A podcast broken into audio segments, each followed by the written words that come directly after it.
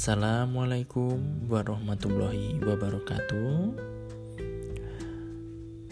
Kali ini saya akan mengoverview ataupun membuat learning journal terkait materi agenda 3 yang disampaikan oleh Ibu Kurota Ayun.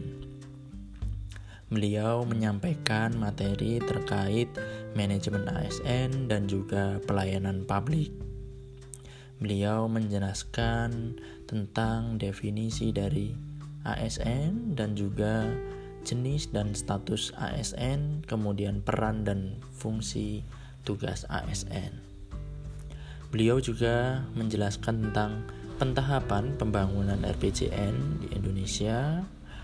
Beliau menyampaikan materinya melalui sinkronus, melalui akun Zoom, meeting, dan juga asinkronus melalui tugas-tugas.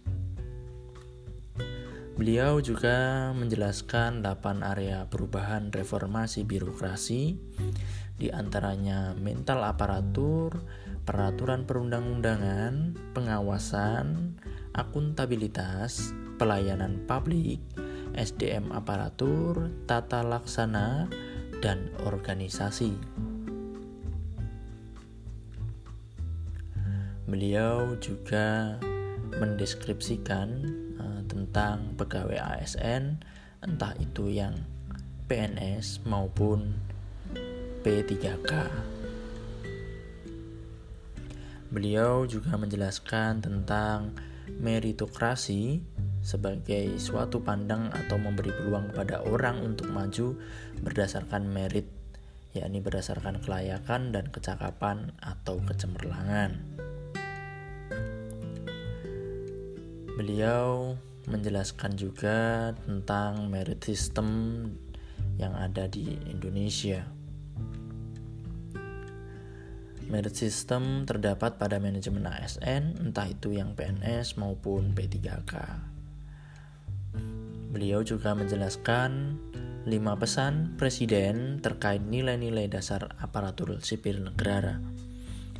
Yang pertama yaitu ASN harus memiliki orientasi dalam memberikan pelayanan prima otoritas dan sumber daya yang dimiliki ASN harus digunakan secara akuntabel. ASN harus terus meningkatkan kapasitas dan kompetensi. Kemudian ASN juga harus meningkatkan kemampuan kolaborasi baik lintas sektor maupun lintas disiplin ASN untuk terus bekerja sama dan menghindari adanya ego sektoral. ASN juga dituntut untuk senang melayani tidak hanya senang dilayani.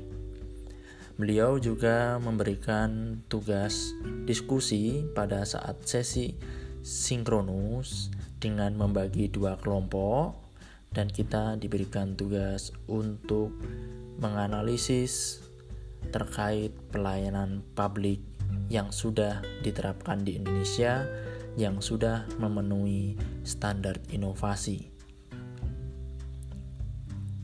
Beliau juga menjelaskan 9 prinsip pelayanan prima yaitu partisipatif, responsif, mudah, akuntabel, berkeadilan, transparan, tidak diskriminatif, efektif dan efisien, aksesibel. Beliau juga memberikan beberapa tugas asinkronus di antaranya membuat poster dan melakukan analisis isu yang ada di instansi kita mengerjakan tugas tersebut dengan metode sinkronus maupun asinkronus. Sinkronus kita melakukan diskusi kelompok dengan Zoom meeting. Kita membuat rancangan terhadap tugas yang akan kita kerjakan, kemudian kita eksekusi dengan membuat Google dokumen dan mengerjakan bersama. Kemudian kembali ke materi sinkronus. Beliau juga menyampaikan tiga unsur penting pelayanan publik. Di antaranya adalah organisasi, masyarakat, dan kepuasan pelanggan. ASN di masa sekarang harus berorientasi pada kepuasan pelanggan ataupun berorientasi pada hasil. Mungkin itu saja dari saya. Sekian, terima kasih. Wassalamualaikum warahmatullahi wabarakatuh.